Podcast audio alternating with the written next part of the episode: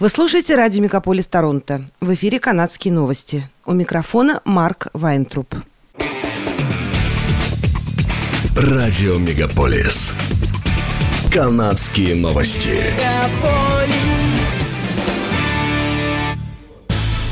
В эфире канадские новости. У микрофона Марк Вайнтруп. Канада с 19 августа временно запретит импорт ручного огнестрельного оружия, чтобы ускорить выполнение правил, предложенных в законе о контроле за оружием, объявленном в мае. Запрет на импорт будет действовать до тех пор, пока не вступит в силу национальный мораторий на огнестрельное оружие, говорится в заявлении канадского правительства – Новая мера позволит Оттаве запретить импорт ручного огнестрельного оружия, не дожидаясь, пока парламент, который находится на летних каникулах до сентября, примет соответствующий закон. В Канаде действуют гораздо более строгие законы об оружии, чем в Соединенных Штатах, но канадцам разрешено владеть огнестрельным оружием при наличии лицензии – по данным Королевской канадской конной полиции, в 2020 году в Канаде около двух с лишним миллионов человек имеют лицензию на владение огнестрельным оружием, зарегистрировано более 1 миллиона 100 тысяч единиц огнестрельного оружия. Ожидается, что в субботу цены на бензин достигнут пятимесячного минимума.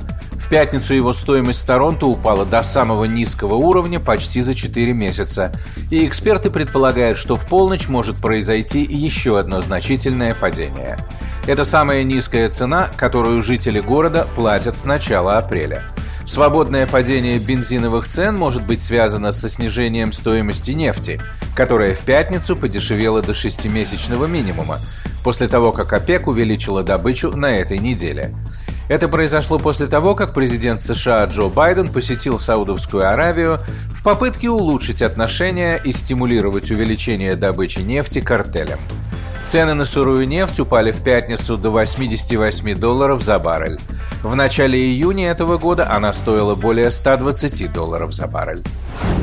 Половина стран группы G20 не поддерживают санкции США и Европы против России, а также выступают против полной изоляции Российской Федерации. В отличие от группы 7, G20 не так активно поддерживает Украину в борьбе с российской агрессией. К этому присоединилась только половина из 20 стран. Об этом сообщает Bloomberg. По данным издания, высокопоставленные чиновники из западных стран накануне отправились в турне по Юго-Восточной Азии и Африке, чтобы создать большую коалицию против Российской Федерации, но не получили согласия. Часть государств G20 хоть и не помогают Москве обойти санкции, но выступили против ее экономической изоляции. Отмечается, что такая позиция G20 делает невозможным инициативу США по ограничению мировых цен на нефть из России. Канадский доллар в четверг ослаб против доллара США, так как цены на нефть продолжили снижаться.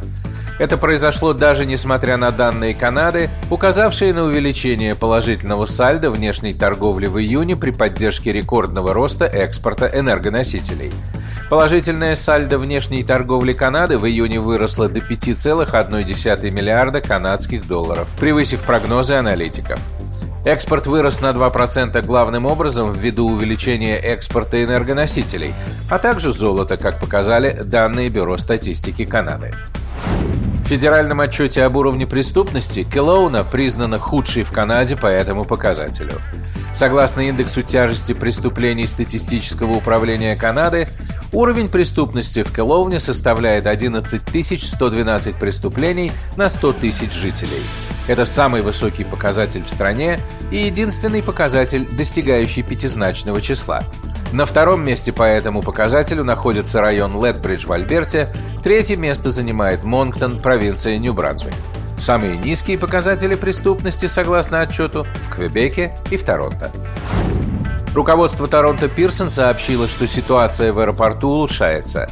По сравнению с предыдущими неделями стало меньше задержек авиарейсов, а время ожидания багажа сократилось. На прошлой неделе 44% рейсов в аэропорту вылетели вовремя.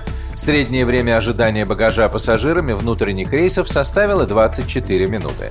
Было меньше случаев, когда самолет задерживали на взлетно-посадочной полосе, чтобы освободить места для прохождения таможенного контроля.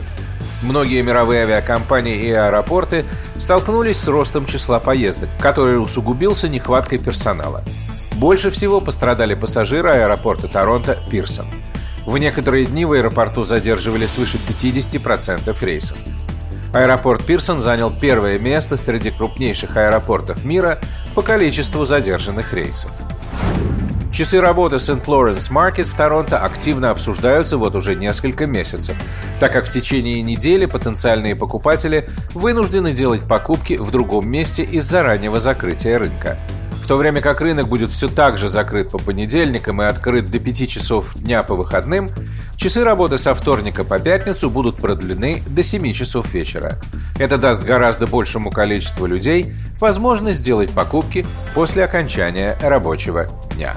Это были канадские новости. С вами был Марк Вайнтруп. Оставайтесь с нами, не переключайтесь. Берегите себя и друг друга.